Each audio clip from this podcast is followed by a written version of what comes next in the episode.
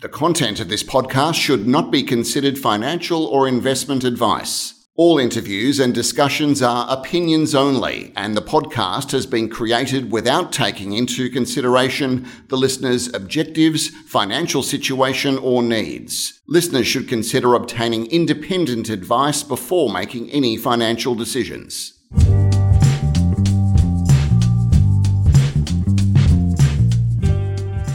Welcome to this week's edition of the Stock Doc, and I'm very excited today to talk to probably the most disruptive company that I've come across on the ASX.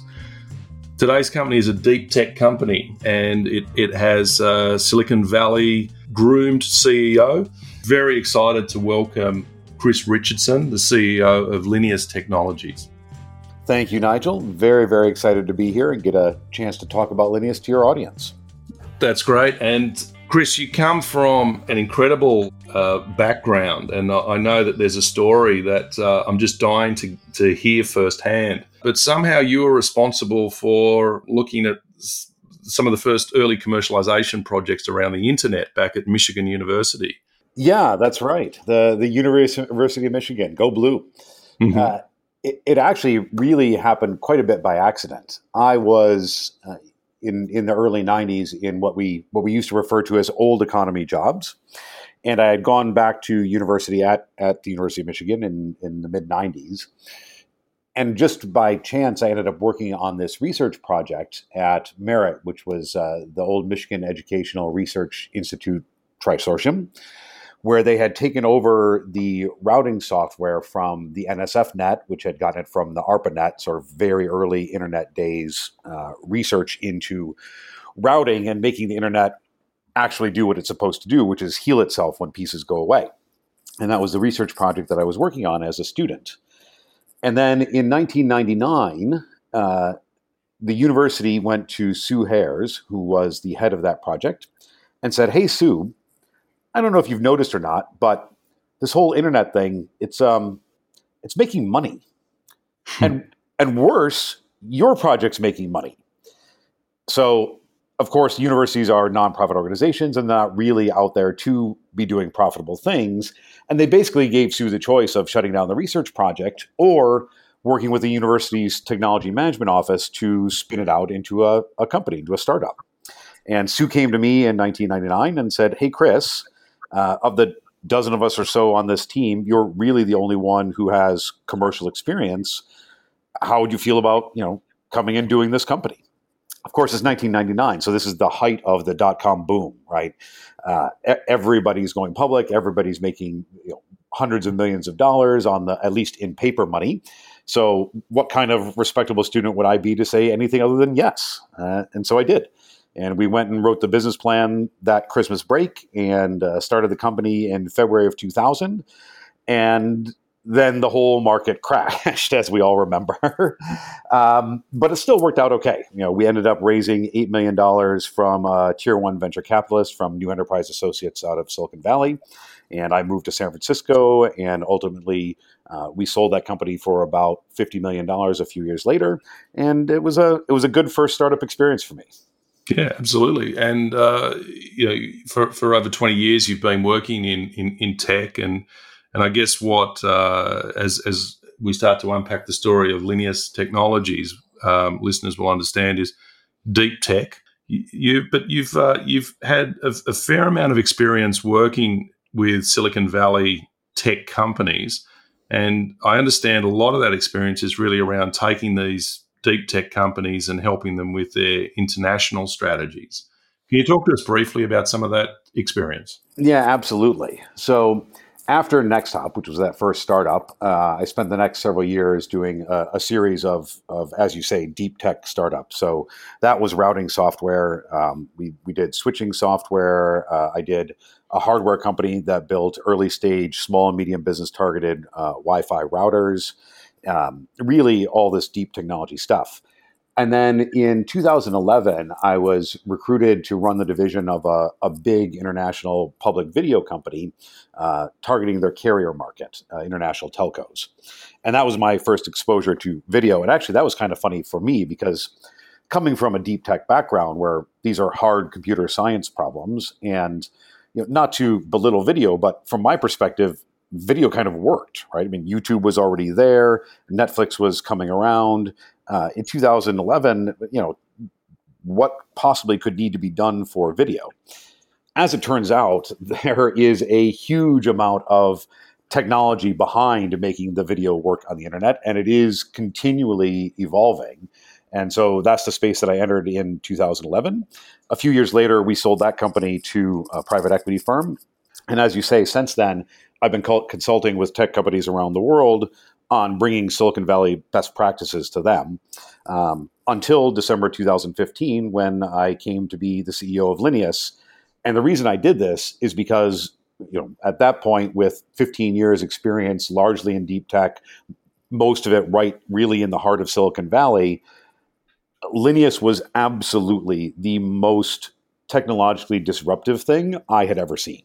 And I, I, couldn't imagine a, that I was going to encounter a bigger opportunity in my lifetime. I'm like, yes, we have to do this. We have to go make this work, and that's what we're doing. It's very yeah. exciting.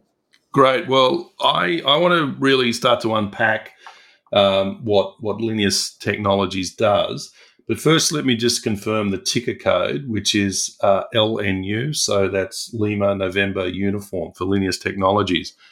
Linius is uh, has a market cap of sub 50 million. I think today it's around about 30 million dollars as we record this segment. And um, look, I'm excited about this company. You're excited about this company. It's obviously grabbed your attention to move over uh, and, and work with really a very small cap Aussie company.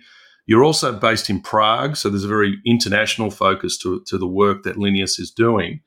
But um, maybe we can uh, just get you, Chris, to talk about Linius and its opportunity in video.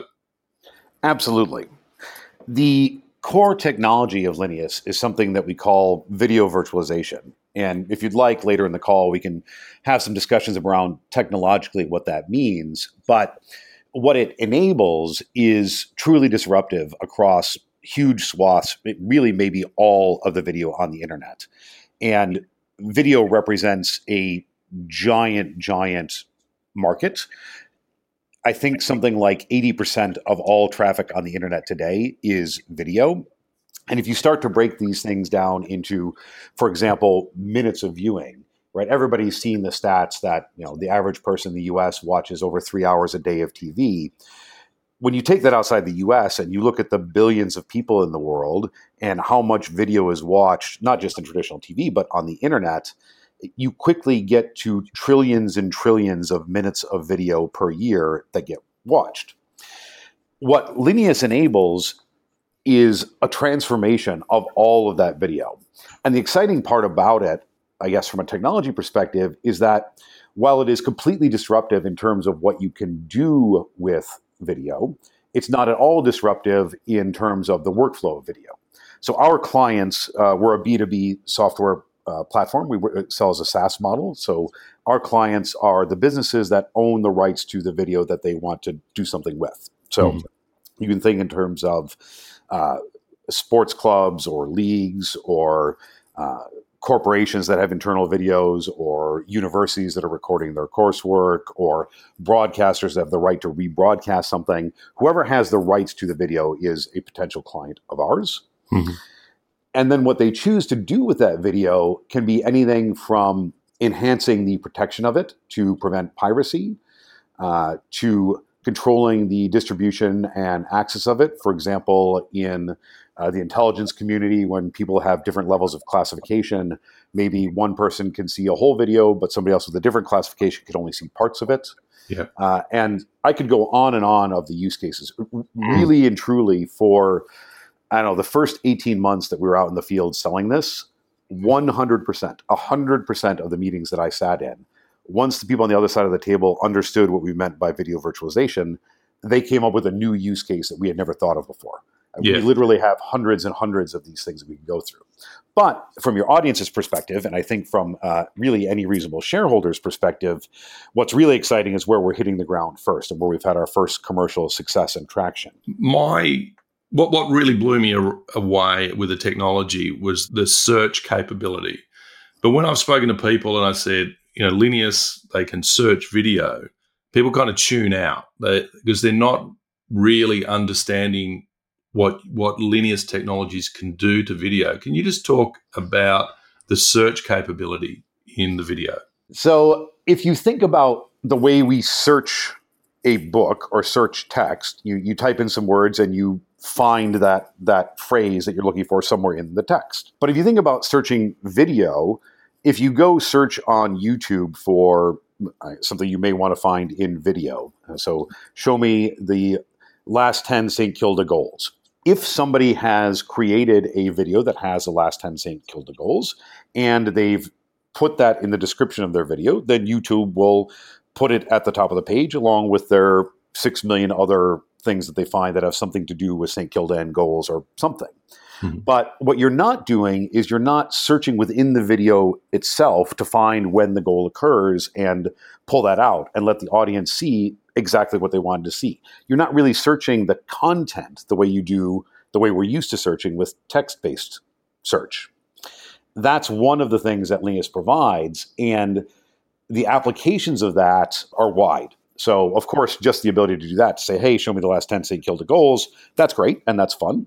But to be able to do deeper searches is very appealing to people who are in the sports industry themselves. So you can imagine, for example, an AFL coach wanting to say, okay, I want to see the last 10 shots on goal by Dusty Martin from outside of 30 meters where he's kicking with his left foot and being able to instantly pull out those video clips.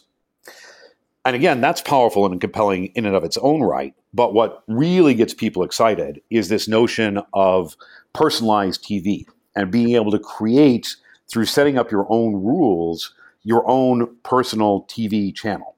So if we go back to what I was saying about our target audience, our customers being the broadcaster, the rights holder, if that client happens to be a sports league, you know, you can imagine going to, for example, uh, the NFL in the US and saying, all right, we're going to let you create personalized highlight reels for all of your 60 million um, fantasy league fans. But it gets more interesting when somebody has rights to more than just one piece of content.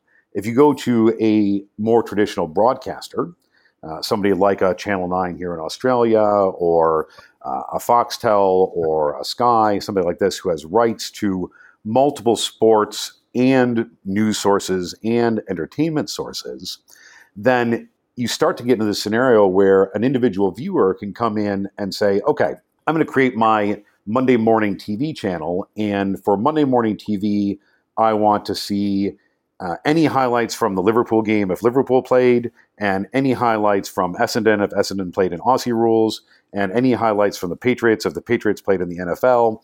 And uh, I want to see any time that any of these three players from uh, the English Premier League played. Okay, so that's my Monday morning sports show.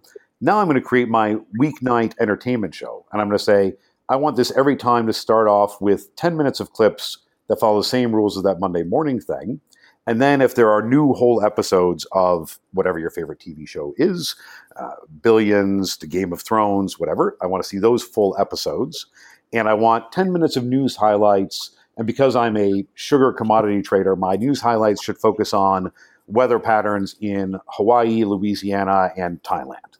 But really, just whatever you want it to be, you get to start choosing what you watch and when you want to watch it and filtering out all the other noise. It's absolutely amazing. Um, and the opportunity here in so many different sectors is phenomenal. But I want to just talk to you, Chris, about the $30 million market cap and the massive opportunity here because despite your experience in working with Silicon Valley, in proven experience in, in, in building up these companies and their exits, what did you underestimate when you came into Linius? I, I think there were two things. One of which is a pre-revenue startup Australian market RTO specific thing, and one of which is a technology disruption general thing.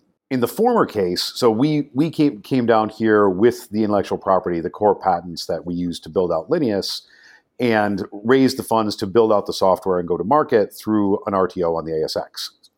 And the reason we did that is that at the time we were able to raise the money we wanted at much more quickly and much less dilutively than we would have been able to do in the private market spaces.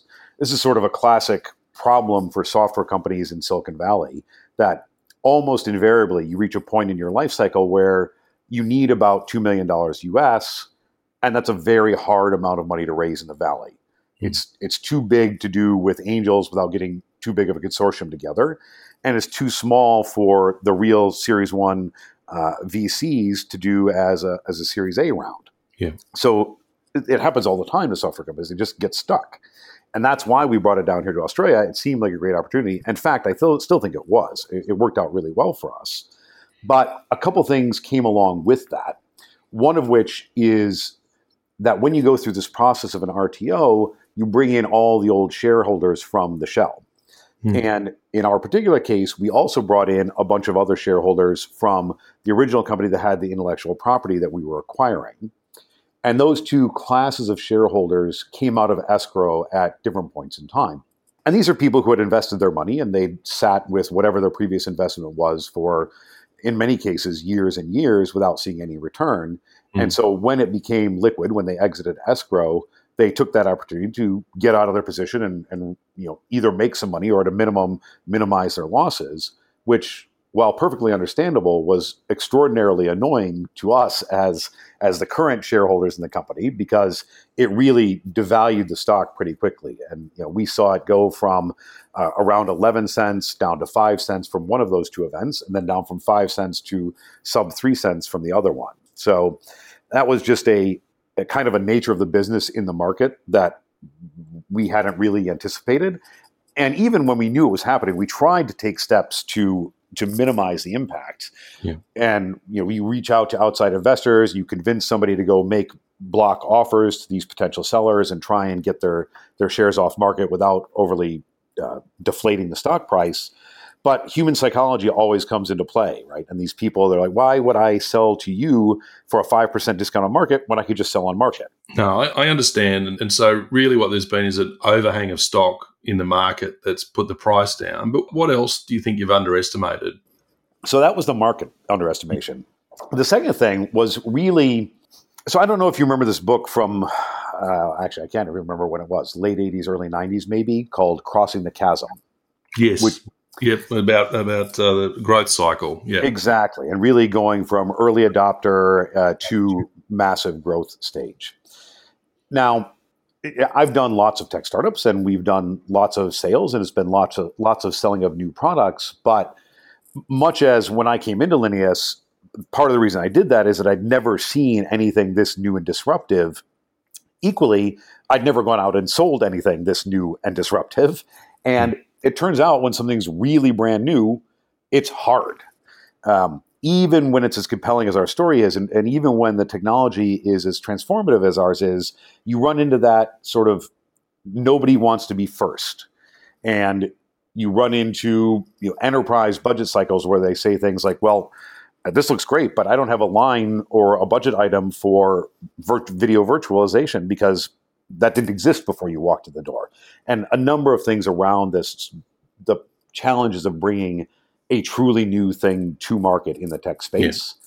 Uh, and quite honestly, I think that it, it really led to at least a, a solid 18 month delay in, in getting where we wanted to be. Yeah, absolutely. And so I guess the, the, the, rational strategy for that, where your product can basically be applied in so many different markets, is to probably compress and focus on just a few of those horizontal markets. So, can you talk to us about this, your strategy and your approach to identifying? Yeah, that's that's exactly the the tack that we took. Uh, we we looked at the many dozens of opportunities before us, hmm. and we said, okay, of all of this, which ones do we think are the the lowest hanging fruit, the most the biggest market opportunities, and the most compelling propositions? So they should be the easiest to tackle. And we came out with four horizontals, as you say, mm-hmm. video search, anti piracy, security and defense, and advertising. And we went to market sort of chasing all four of those to see which ones we're going to stick first. and perhaps we were overly optimistic, but in, in our minds, we were thinking probably one of the four isn't really going to work in the time frame we want. Two are probably going to be pretty good, and one will really take off. And in point of fact, it you know, took us much longer than we thought for anything to stick, but now it finally has. And that's what has gotten us to this point where in the search horizontal, we're delivering this personalized TV into the sports vertical and then into the news vertical. And we'll move on from there into additional vertical markets where the notion of personalization makes a great deal of sense. Um, for example, there are applications in security and defense and mm-hmm. corporate communications. And then from a go to market perspective, you know, we talk about size and the size of the market opportunity.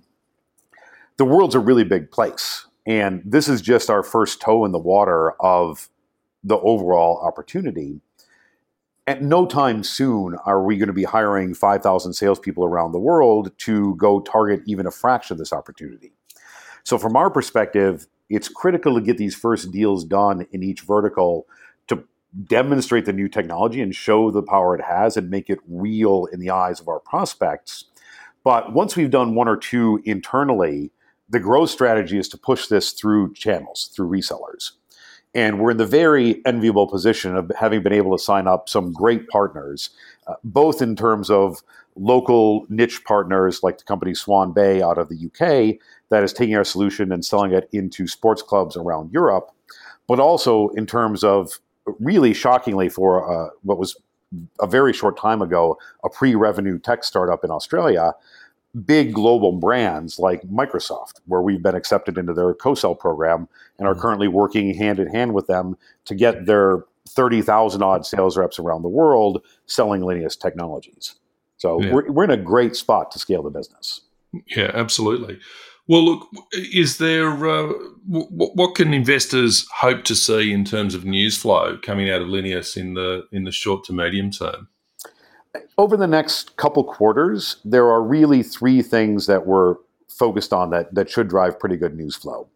The first is for our existing signed deals, moving them from a signed contract to having them actually deploy a solution using our technology and helping them be successful in their markets because ultimately their success leads to our success. And so we should see that happen with the likes of the National Basketball League and with Sports Hero, who's launching into the Indonesian Soccer League, uh, Essendon Football Club, really looking for the announcements about the launch of those services, which will directly lead to Linius revenue and our overall greater success. The second thing is, you know, we do have 18 months of work on a, our internal direct sales sales pipeline, so there will be more direct deals closing over the coming months. Mm-hmm. And ideally, those should be showing up in verticals beyond sports. So we will, mm-hmm. of course, have a few more sports deals that we sign directly, but we'll be looking for deals in education, security and defense, corporate communication, other sectors that we can expand to beyond sports while our channels take up the sports pitch. And so that's the third thing to start looking for sales happening of the hyper personalization technology in the context of sports through our reseller partners. I think those three things make up the news flow, at least for the next few quarters. Absolutely. Well, look, Linius is a, a very exciting company, uh, certainly one that I have bookmarked and uh, and will be watching. It's on my watch list. Chris Richardson, thank you so much. I understand that you're about to head on a plane and head back to Prague. So thanks very much for taking the time for a call from us today. My pleasure, Nigel. Happy happy to answer your questions, and I'm delighted to speak to your audience. And I'll I'll happily come back anytime you'll have me. Great. And Chris, we may very well do that. We may get you back in uh, in 12 months' time just to give us an update on where uh, where Linius is growing, and hopefully we're starting to see some great growth. Chris Richardson from Linius Technologies, thank you very much, and thanks to our segment producer Georgia Rayson.